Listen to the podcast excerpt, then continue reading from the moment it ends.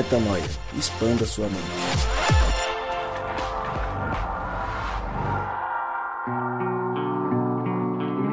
Está no ar mais um podcast Metanoia. Seja bem-vindo, seja bem-vinda.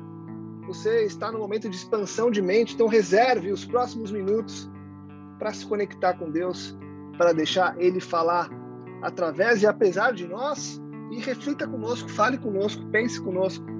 Você está no podcast Metanoia número 389 e nós estamos prontos para mais um momento de expansão de mente. Queremos voar e mergulhar em momentos ricos aqui com você agora. Você está convidado a pensar conosco sobre aquilo que Deus quer fazer através e apesar de nós. Lembrando você que toda terça-feira um novo episódio é lançado e temos também, além deste que de costume sai às terças, os dois episódios do Drops e o Na Estrada que completam a tria de metanoia todas as semanas. Como iniciamos no podcast 383, estamos vindo numa série que traz frases que mexem conosco, que mexeram conosco, reflexões que nos fizeram parar por minutos a mais e pensar sobre a nossa caminhada, sobre o reino de Deus, sobre aquilo que Deus quer fazer, apesar e através de nós. No podcast 383, iniciando essa série, a gente trouxe uma frase que o Gabi indicou, uma reflexão que ele vem tendo. Depois, no 386, uma frase que Dona Mariana Moraes trouxe para nós, reflexão muito profunda. E hoje é com ele, Rodrigo O. Maciel, Rodrigo Maciel trouxe uma frase de uma reflexão que ele teve, que ele publicou, que ele trouxe à tona. Pô, vou deixar com você. Leia a tua reflexão, leia a frase que você trouxe para que nós conversássemos a respeito hoje. E, obviamente, não esgote o tema, mas traz a frase e o porquê dessa reflexão.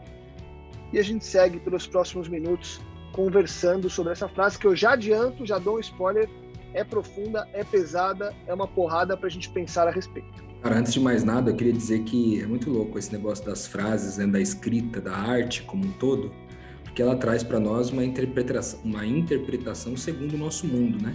Segundo o que vivemos. Então essa frase que eu trouxe para nós aqui conversarmos, ela é uma frase que eu interpretei de acordo com o meu mundo, mas eu tenho certeza que, de acordo com o mundo de cada um, há uma interpretação que pode ser até diferente. É, a frase diz assim: a forma como você vive, na verdade é uma pergunta, né? A forma como você vive a obra de Deus está destruindo a obra dele em você? A forma como você vive a obra de Deus está destruindo a obra dele em você? É, foi muito engraçado, porque a gente estava aqui escolhendo as frases, né, para é, compartilhar aqui através do podcast do Metanoia, e eu, as primeiras frases que me veio à mente foram frases que eu, eu ouvi durante a semana, meditei sobre elas, mas elas não, elas não tinham criado tanto impacto assim na minha vida, vamos dizer. É, elas só eram frases de impacto, eram lacrações, né? E eu gostei das lacrações. Ia trazer uma delas aqui, talvez. Mas eu falei, cara, talvez se a proposta era falar sobre uma frase que está mexendo com a gente no momento, eu quis escolher essa que estava de fato mexendo mesmo comigo. É, eu me perguntei isso. Quando eu vi essa frase, ela primeiro me deu um impulso muito forte, assim, como se eu tivesse recebido um soco no peito. Como se Deus estivesse fazendo essa pergunta para mim. Dizendo, cara, a obra que você tá, a minha obra, você está fazendo ela de um jeito que está fazendo eu destruir ela dentro de você. Isso me gerou um temor, assim, velho, um negócio tipo, caraca, peraí, deixa eu pensar nisso, sabe assim? Eu não consegui responder de imediato a pergunta, tipo de bate-pronto, usando umas convicções do reino de Deus e a verdade a respeito das escrituras e de Jesus. Aquilo deu uma porrada e eu falei, cara, meu Deus, peraí, deixa eu pensar sobre isso. Por quê, cara? Porque é, eu acredito que durante algum tempo a gente vai construindo é, uma, um entendimento a respeito do que é a obra de Deus que, que Deus está fazendo, né? Qual é o trabalho de Deus? No que, que Deus está ocupado? Com o que, que ele se envolve dia e noite, né?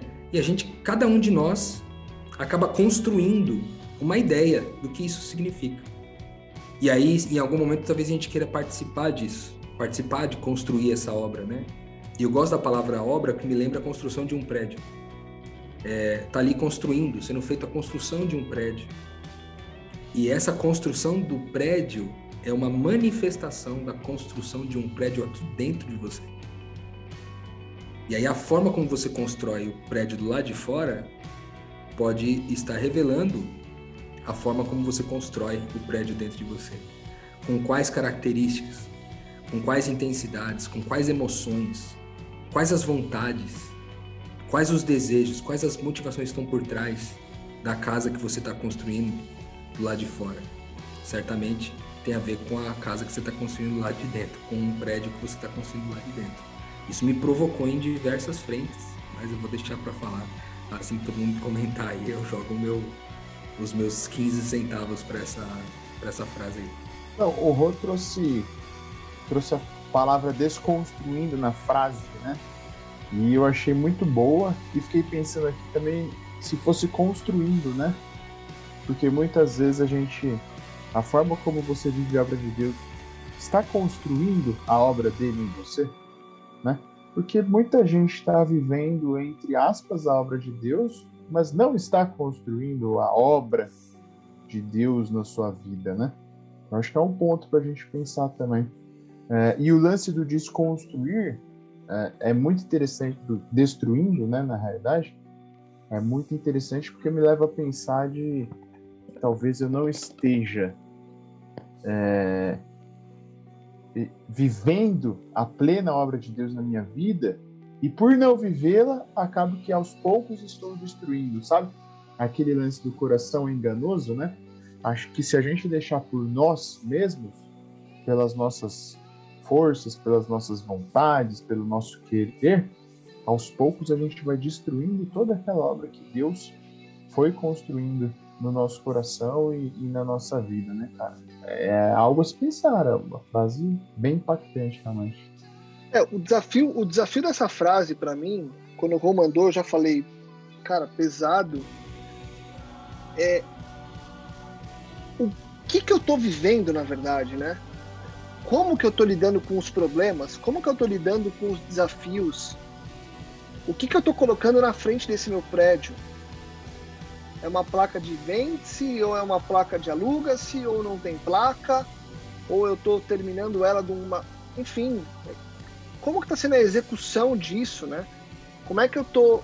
Porque eu tenho a fé, eu creio em Deus, a gente crê que Deus trabalha através de nós e apesar de nós.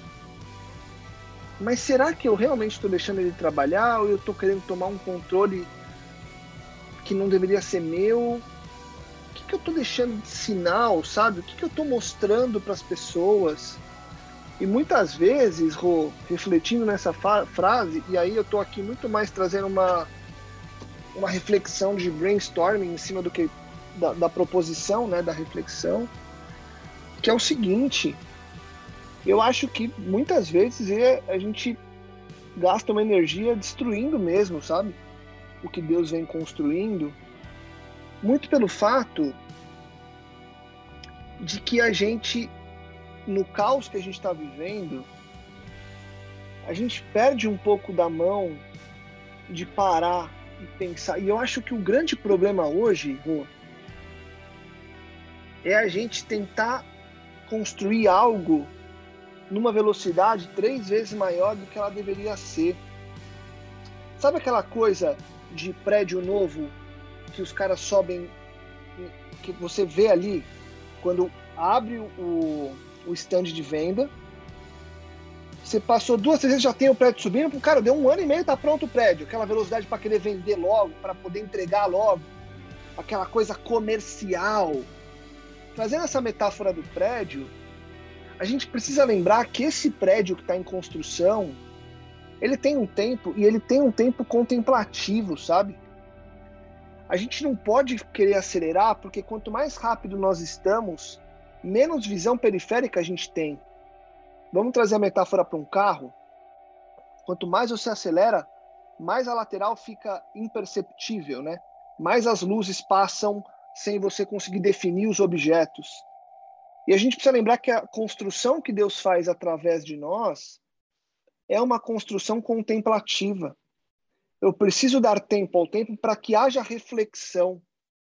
Então, quando eu percebo que eu não estou apoiando essa construção é justamente quando eu estou acelerado demais e me permitindo de menos parar e olhar o que está sendo feito. Sabe, o foi feito o primeiro andar e eu já estou pensando no quinto, em vez de parar e contemplar o primeiro. Eu acho que isso é a obra de Deus em nós. É o primeiro andar feito, ele ser contemplado para que eu possa fazer um segundo andar melhor, se for o caso. E não sair fazendo a torto e direito só para cumprir um papel e um protocolo. Então, quando eu olho para a tua frase, a forma com, como que você vive a obra de Deus está destruindo a obra dele em você, muitas vezes eu percebo que eu, Lucas, estou destruindo a obra dele em mim pela velocidade que eu quero imprimir para fazer com que as coisas aconteçam rápido, que elas valham muito a pena o tempo todo.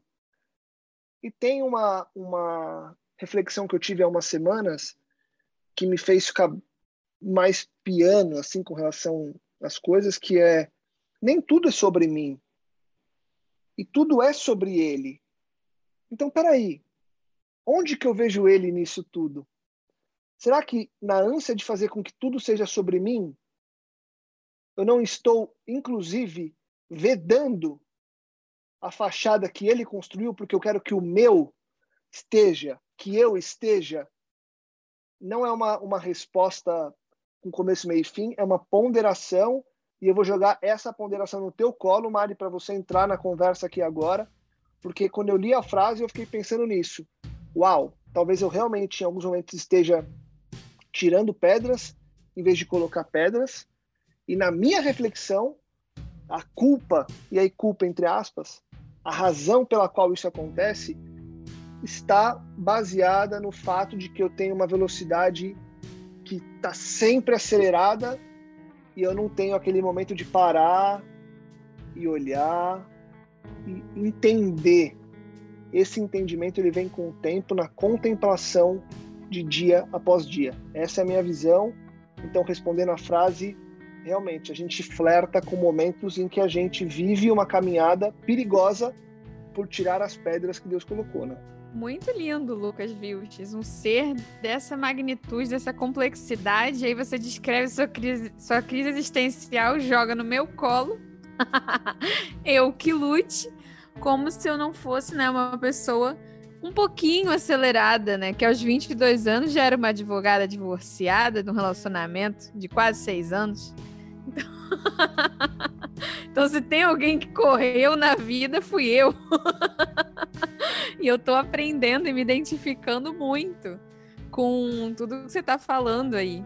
E, e, é muito interessante como que a gente é, numa palavra, talvez, né, difícil de processar, mas é, a gente é safado mesmo. Por quê? Por que, que a gente é safado? Porque quando é para ser sobre a gente, a gente não quer olhar.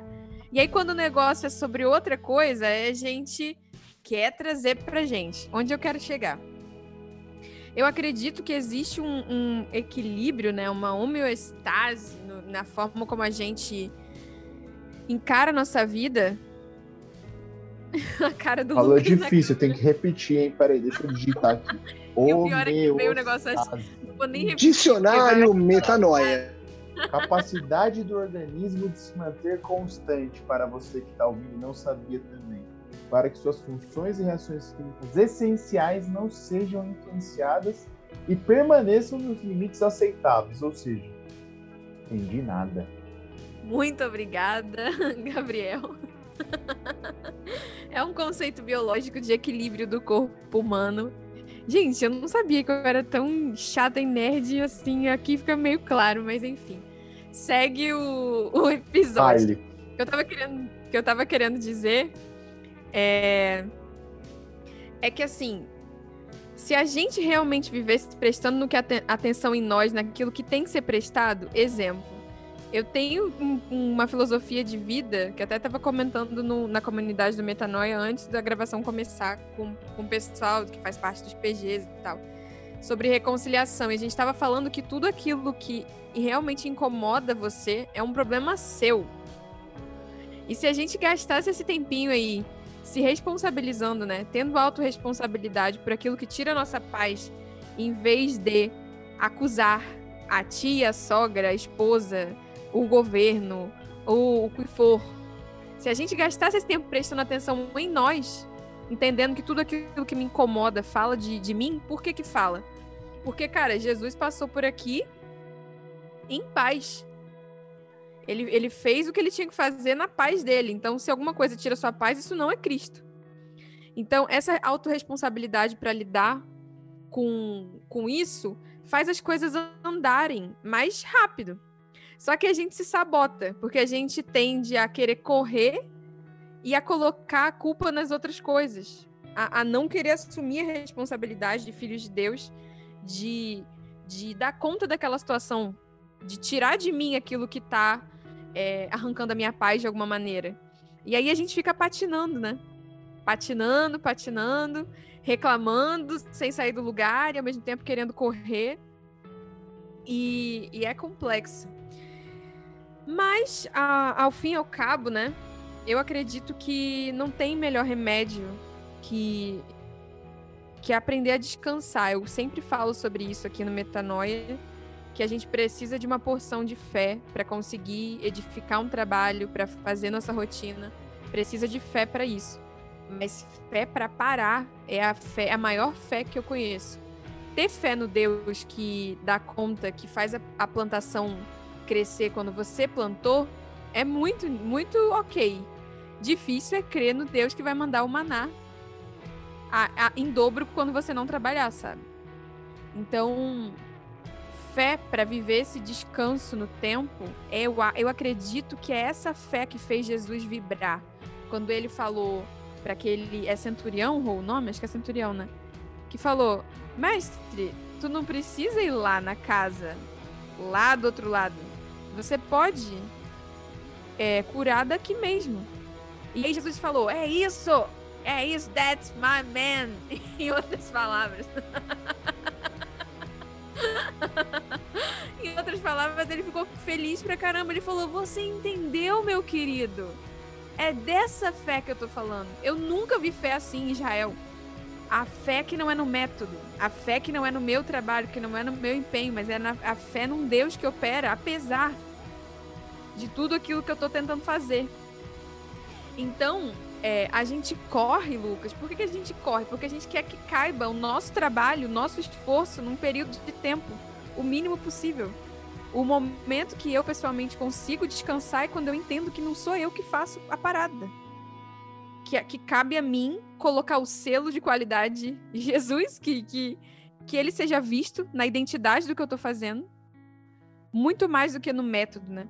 Mas eu já cansei, já me estressei muito, principalmente antes do reino. Minha vida era estudar técnicas de produtividade, até que eu aceitei aquilo que eu falei no episódio passado, né? Sobre a sabedoria, de que é temer o Senhor e confiar, sabe? Então, que em nome de Jesus o Espírito Santo ministre, né? Um espírito de descanso em quem está ouvindo a gente. Eu também sei que não vai ser a teoria certa que vai resolver um problema da história da humanidade, que é não ter a capacidade de descansar em Deus e ser idólatra e precisar confiar nos seus ritos. Então, só pelo Espírito Santo que, que a gente vai conseguir sentir essa paz, essa, esse consolo, né?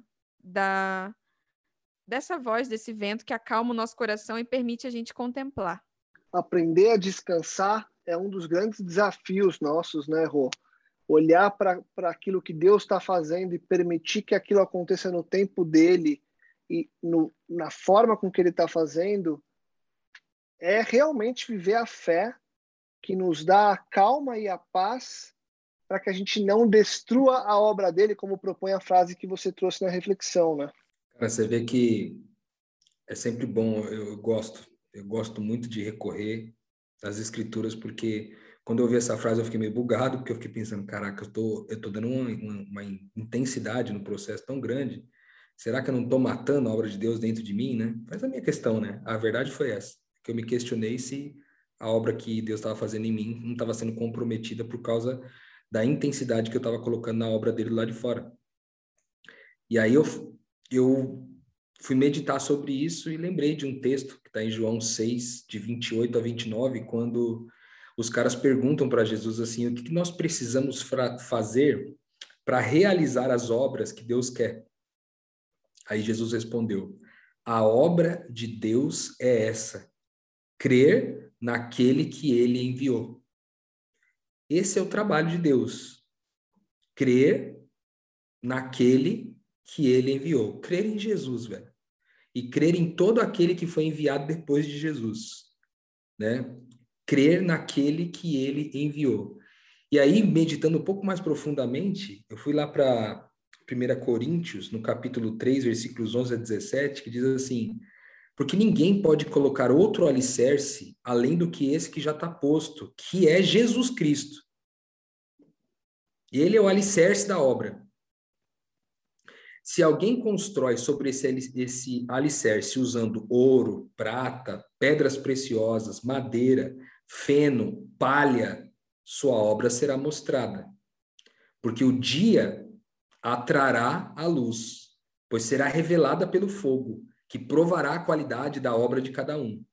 Se o que alguém construiu permanecer, esse receberá recompensa. E se alguém construiu se queimar, se o que alguém construiu se queimar, esse sofrerá o prejuízo, contudo. Será salvo como alguém que escapa através do fogo. Vocês não sabem que são santuário de Deus e que o Espírito de Deus habita em vocês? Se alguém destruir o santuário de Deus, Deus o destruirá, pois o santuário de Deus, que são vocês, é sagrado. Talvez a gente poderia substituir aquela palavra inicial, Lucas, que a gente falou de um edifício, né? Que, tá, que, que a obra de Deus é a construção de um edifício. Talvez substituir pela construção de um santuário. Que do lado de fora fala de um templo, de uma igreja, de, um, de, um, de uma reunião de gente. Mas por dentro fala de você sendo esse santuário que está sendo construído dia após dia e que o fundamento é Cristo. E o próprio fundamento é a própria obra crer naquele que Deus enviou. E aí, de, diante disso tudo, é, eu buguei, porque eu falei, cara, é, qual, quais são os materiais que eu estou usando nessa obra para garantir que a obra de fora revele é, a maquete do que é de dentro, né? Como que essa, esse santuário do lado de fora pode refletir o santuário do lado de dentro. Aí buguei, fiquei pensando nisso, o que, que eu estou fazendo, que pode queimar, que não pode, fiquei filosofando, eu gosto muito de fazer isso. Aí terminei a reflexão lembrando de um outro texto, está em Filipenses 1,6, que diz assim, eu estou convencido que aquele que começou a, a boa obra em vocês vai completá-la até o dia do Cristo Jesus. então, mano, é, essa frase me bugou bastante, mas no fim eu lembrei que quem começa a obra, se foi que Deus que começou a obra, ele vai terminar, mano. E se não foi ele que começou a obra em mim, que acabe logo, para que Deus possa começar a dele. Eu tenho certeza que quando ele finalizar, quando ele começar essa obra, ele não vai deixar ela inacabada. Ele vai terminar até o final. E toda aquela obra construída dentro de mim, essa maquete que ele está construindo no Rodrigo, vai, vai poder também representar aquilo que vai construir do lado de fora, né, mano? Que, que eu creia. Eu acho que essa minha. Eu finalizei com essa minha oração, assim, que eu creia que essa obra começou com Deus. Tudo aquilo que começa em Deus termina nele também. Maravilhoso pensar isso e maravilhoso colocar isso em prática, né? Gabi e Mari, um desafio para vocês. Queria que nos próximos minutos vocês é, trouxessem, além do que o Rô já trouxe, um conselho prático para quem está nos ouvindo e chegou aqui agora falou legal, entendi, estou refletindo, beleza, mas por onde que eu começo a mudar a minha caminhada ou por onde eu começo a perceber a minha caminhada para que eu veja a tempo as minhas desconstruções do que Deus fez e corrija para que ele continue construindo. Diferente disso, que eu já tendo percebido possa agir diferente, possa viver diferente a partir de agora, para que eu não mais destrua ou desconstrua aquilo que Deus está fazendo através e apesar de mim. Gabi e Mari, dois pontos práticos para a gente amarrar a reflexão de agora. Dois pontos que eu digo, né, os pontos de vocês para a gente amarrar a reflexão de agora, que foi mais uma pancada em cima dessa frase pesada que o Rô trouxe aí. se existe alguém que, que tá te incomodando, se existe uma pessoa, ou você sente que esse comportamento dessa pessoa é inadmissível, essa pessoa tá te dando ranço, é a única forma, eu acredito, né, de você ter certeza de que você está destruindo a obra de Deus em você é quando isso te afasta do amor, né? Então, te afasta do amar as pessoas, amar mais e melhor. Esse seria o ponto de alerta vermelho, que não tem discussão, certamente isso seria destruição. Então, eu diria para você não se esquecer que essa pessoa em quem você pensou quando eu disse isso, não esquece que você não existe sem ela. Não esquece que o que está tirando a tua paz, a tua tranquilidade na forma como essa pessoa tem tomado as decisões diz respeito a você. É um espelho seu que está te irritando. Se aquilo está te incomodando absurdamente, talvez você queira fazer o que essa pessoa está fazendo. Algo dentro de você que é isso. E ter essa clareza, essa responsabilidade de que o pecado é nosso, como a gente aprendeu no, no podcast do, do Pai Nosso, né? De que o Pai é nosso e o pecado é perdoado em nós também. Não existe prática pecaminosa hoje no planeta Terra que você não tenha parte nela. Entende? Então, se veja como aquilo que de pior você consegue identificar com o seu julgamento. Todas as vezes que você julgar alguém, traga para si essa responsabilidade de transformar isso em você, curar isso em você, porque essa é a obra de Deus. Tem uma frase que fala: Uma alma que se eleva, eleva o mundo. Um filho de Deus que é curado, cura o mundo. E a nossa missão é testemunhar daquilo que nós vivemos e não falar de teorias que entendemos, como eu sempre gosto de reforçar. Testemunhe o seu processo e o seu processo começa da sua responsabilidade em amar, apesar de todo pecado que possa machucar nessa jornada. Né? Cara, eu acho que é, o conselho prático que eu fiquei pensando quando estava ouvindo vocês todos é, é buscar coerência na vida, sabe? Na nossa vida, é, na obra de Deus. Porque é o seguinte, cara, é, muitas vezes a gente vai servir a comunidade e a obra de Deus está sendo feita, né? Vai ser feita, porque em tudo ele vai ser dado glória a Deus. Mas na minha casa eu não estou servindo. Porque eu sou incoerente. Porque eu consigo amar fora de casa, mas eu consigo amar dentro da minha casa. Porque eu não me amo, entendeu? Muitas vezes eu tô servindo alguém na rua, servindo na minha casa, mas não estou servindo no meu trabalho. Então acho que a gente tem que buscar coerência de forma prática para que os diferentes níveis, né, das, da obra de Deus seja também, aliás, que comece em mim e que reflita, né, no mundo que é a obra de Deus. Então que eu sirva na comunidade, mas porque eu sou porque eu sirvo na minha casa, que eu ame meu próximo, mas porque eu me amo, entendeu? E aí você tem um fundamento legítimo, né? Uma obra interna que, igual o Rodrigo trouxe, a parte de fora reflete a parte de dentro e vice-versa. E, cara, é olhar para dentro, né, Lucas? É se questionar a todo momento, porque, de novo, é, se deixar por si, pelas suas próprias forças, pelas suas próprias razões, eu acho que é muito mais fácil a gente continuar servindo lá fora de uma forma muito hipócrita e por dentro pão bolorento. Até rimou. A gente precisa manter uma vida de reflexão também.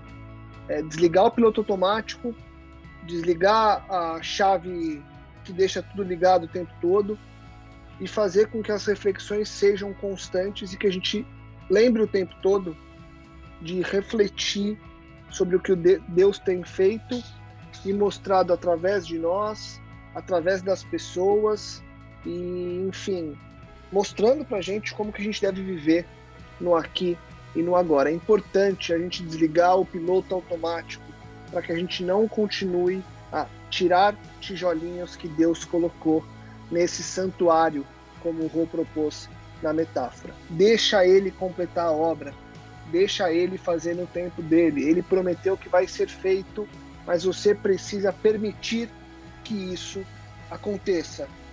Pare, reflita pensa e haja de acordo com aquilo que Deus está querendo fazer na tua vida. Obrigado, Rô. Obrigado, Gabi. Obrigado, Mari. Obrigado a você que nos escuta. A gente continua a nossa série de frases que mexem conosco e a gente continua refletindo e buscando momentos de cada vez mais expansão e mais entendimento acerca do que Deus tem feito através e apesar de nós. Voltamos na semana que vem com muito mais metanoia. Compartilhe, divulgue e ajude que mais pessoas possam expandir a mente. Metanoia, expanda a sua mente.